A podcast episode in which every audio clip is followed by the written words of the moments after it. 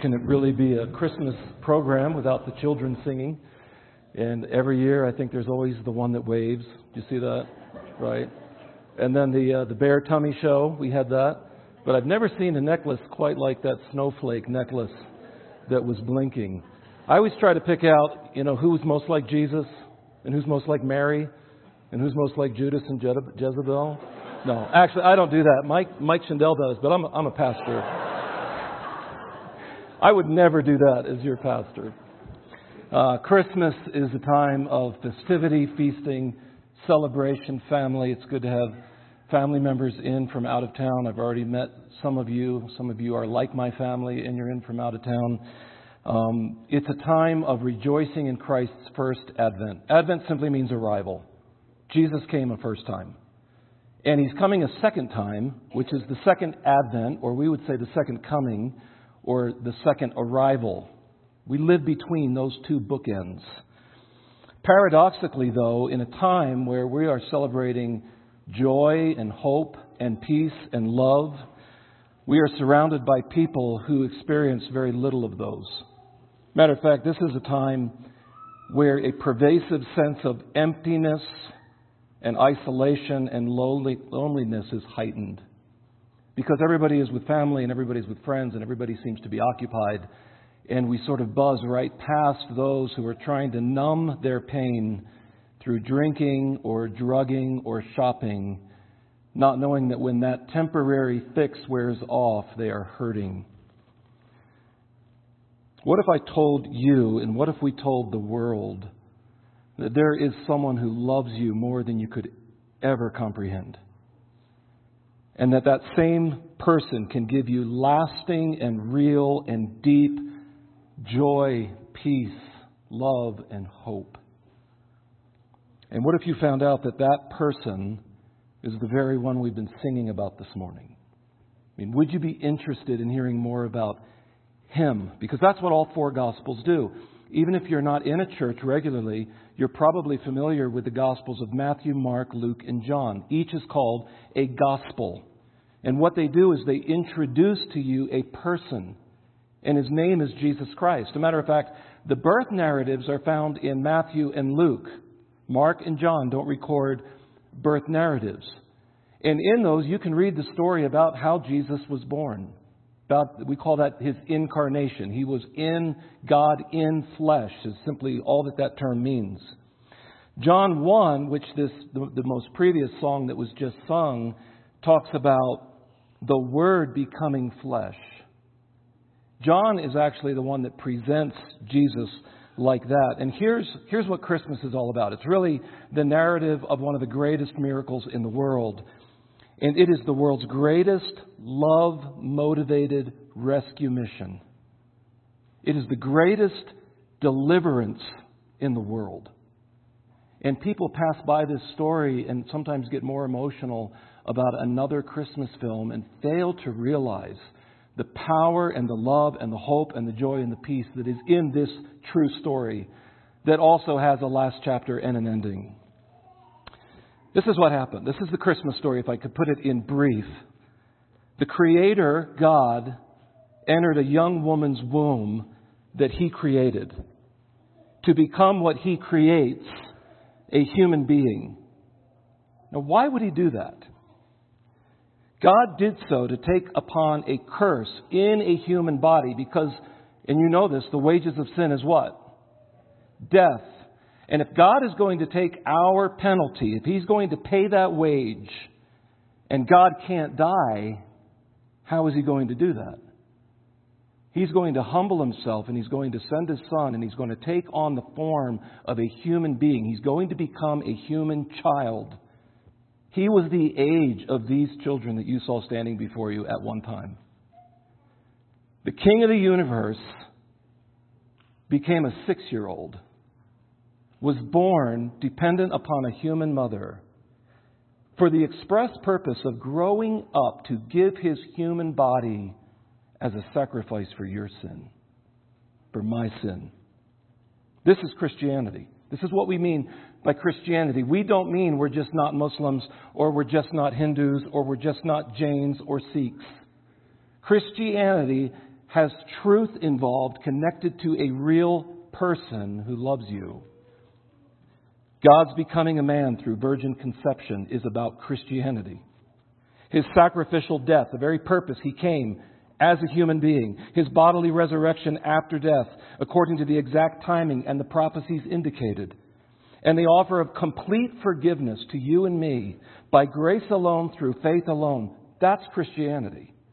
If you remove those truths and you remove the person of Christ, you have no Christianity. Christianity is not you were born in country America and you celebrate July fourth and you sing good old-fashioned hymns. Christianity is about Jesus Christ, the way, the truth, the life. No one goes unto the Father except through him.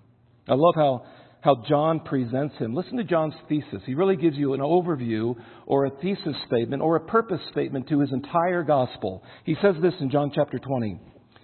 John records, Jesus did many other miraculous signs in the presence of his disciples, which are not recorded in this book, which John did not record in his account of the gospel. But these are written. So these specific miracles, these specific signs are put here for this purpose. Listen to the purpose. But these are written that you may believe that Jesus is the Christ, the Son of God, and that by believing, listen to the effect that belief has, and that by believing, you may have life in his name. What does John say we should believe? Two things. That Jesus is the Christ, the Son of God. Both are descriptions of his person. One tells us who he is, his identity. The other tells us his mission. He is the Messiah. He is sent for this specific purpose. Why should we believe these? John says, these are written. What does these refer to? The signs and the results of believing, that by believing you may have life in his name. Let me just read to you the, the famous prologue in John chapter one, verse one, which was actually sung about. It says this, in the beginning was the Word. The Word is capitalized because it's a proper name. And the Word was with God, and the Word was God. Now, don't miss the allusion back to the very first book, the very first words of the first book in our Bibles. In the beginning, God created. So don't miss that, because this is what John's going to tell you. A person has come who is God, but you might not recognize him because he's going to be born as a baby. And in this child, in this specific individual, he is going to recreate people, and he's going to offer a total new recreation to the world. John is purposely using the wording of Genesis. John one, two to three. He was in the beginning with God. All things were made through him. So, so Jesus is the creator. That's what John is saying. Matter of fact, if Jesus is going to create new life in our hearts, if it's going to be so radical that it's called new birth, guess who has to do it? God does. God the creator, the Son, the creator. All things were made through him, and without him was not anything made that was made. John one, verse four, in him was life, and the life was the light of men. The light shines in the darkness, and the darkness cannot overcome it. And if you have any troubles identifying who John is talking about, this majestic deity person who is the Word, a spoken word. By the way, in the beginning, Genesis one, God said it and it happened. Let there be what? Light, and there was. Now you have this human coming on the scene, and he is called the Word. He is the spoken word that gives life. Here's his identity, John one fourteen. And the Word became flesh and dwelt among us. You know, there's a danger every Christmas season that, that we need to be careful we don't fall into. And that is, we put Jesus back into the manger. And we surround him with these nativity figures. And we sort of immortalize, and in a, in a dangerous way, sentimentalize him as a baby, forgetting he's not that anymore. That him as a baby was designed for the specific purpose of him offering himself as a sacrificial death. So quickly, what we should believe. Jesus is the Son of God. You know, Jesus told Nicodemus this in John three sixteen. Most of you know this verse by heart. It's held up at football games, other sporting events. He told Nicodemus that he is God's only son. Jesus' claims were understood to be just that, a claim to be God. In John five eighteen, his opponents were furious at him because he said this. Listen to what he says. They said this about him. He was even calling God his own Father, making himself equal with God. And guess what? That accusation is true. He was claiming equality with the Father. The Jews later insist in John nineteen seven, we have a law, and according to the law, he must die because he claimed, listen to this, he claimed to be the Son of God. Do you know Jesus was very explicit in what he was saying so that they never misunderstood that he was claiming to be God?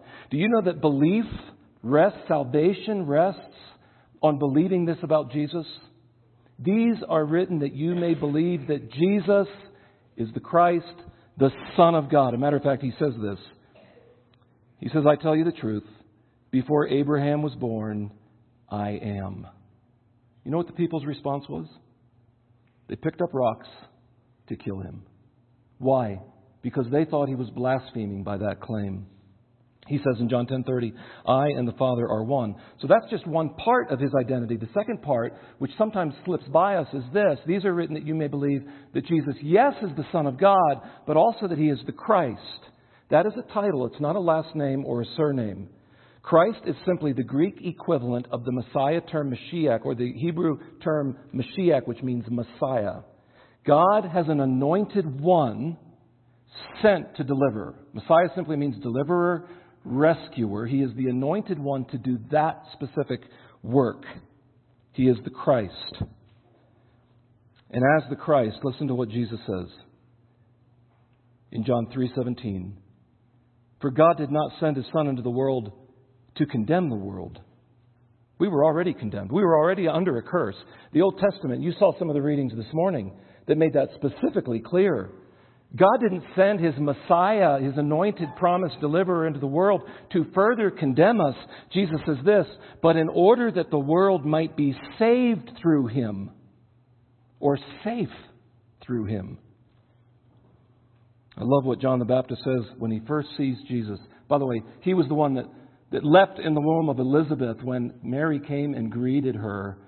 And she says, how is it that the mother of my Lord, even though she was carrying a very special man, John the Baptist, she calls the child in the womb of Mary the, her Lord. John the Baptist, he was grown up, he sees Jesus, he says, behold, the Lamb of God who takes away the sin of the world.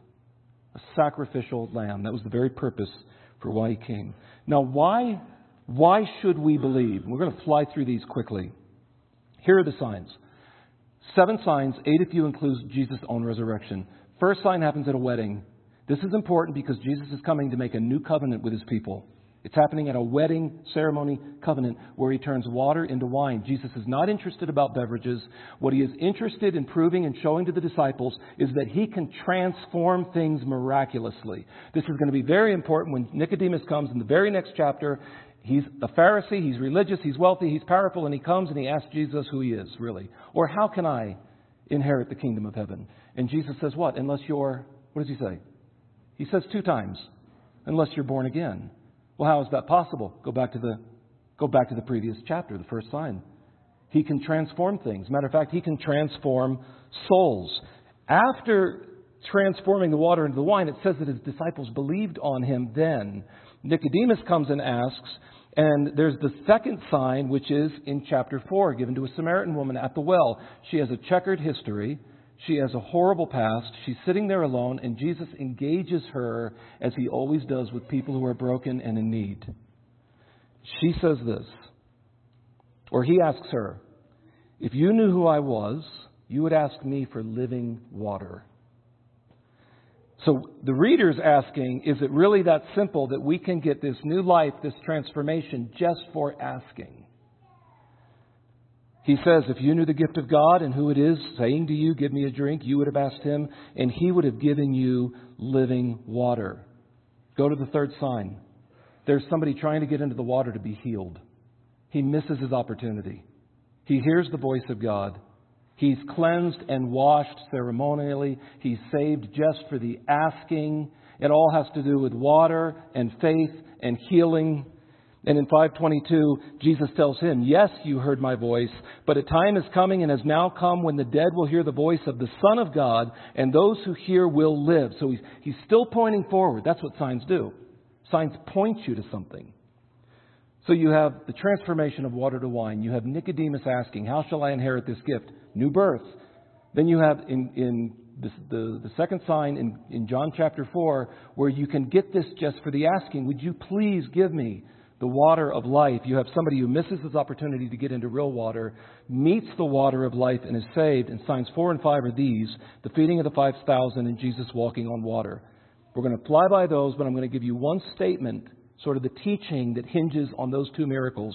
And Jesus says this, because I want you to hear this, because it's shocking.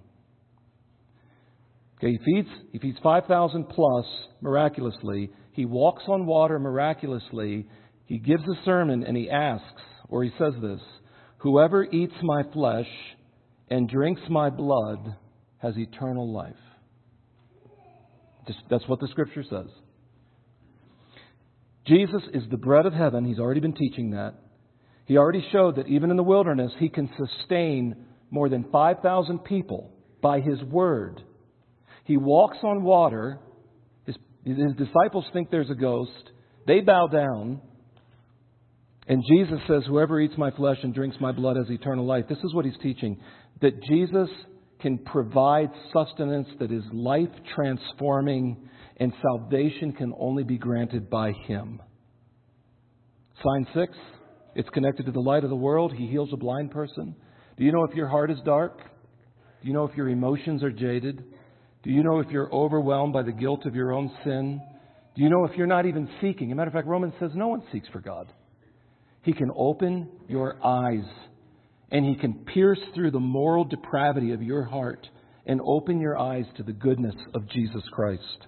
Jesus says this: "While I am in the world, I am the light of the world." He validates that by healing the blind man. Seventh sign, last one. Lazarus dies. He really dies.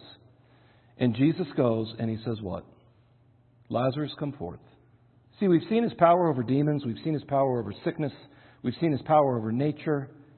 Now we see his power over the thing we fear the most, and that is death.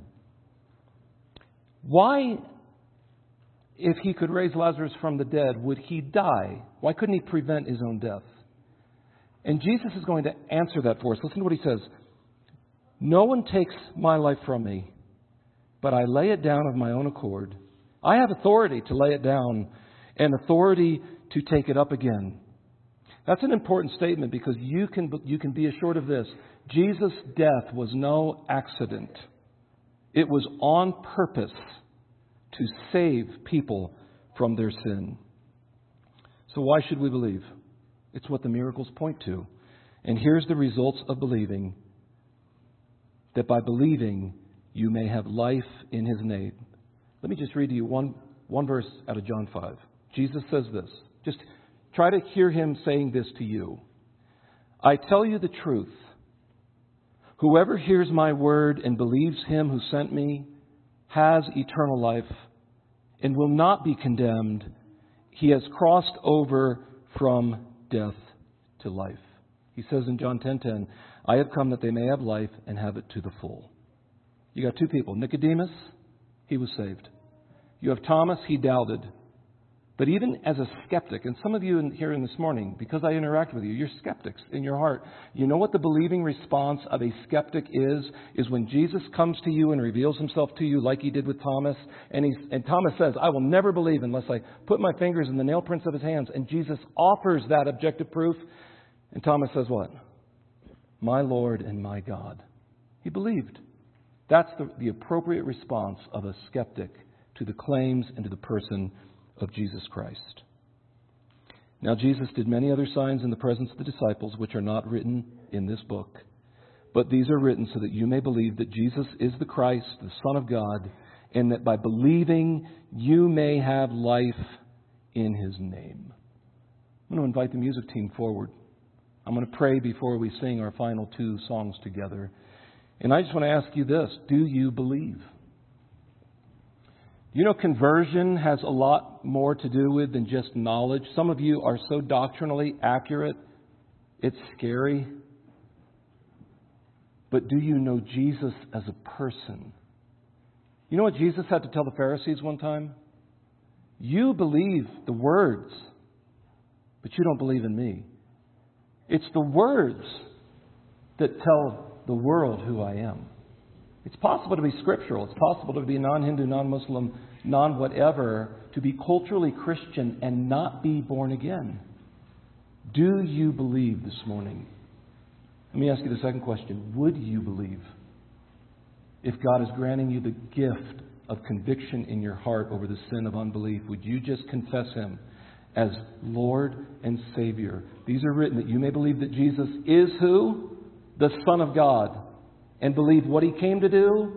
Messiah, Anointed One. He came to die in your place for your sin, to pay for the wages of your sin, which is death, which you can never pay for.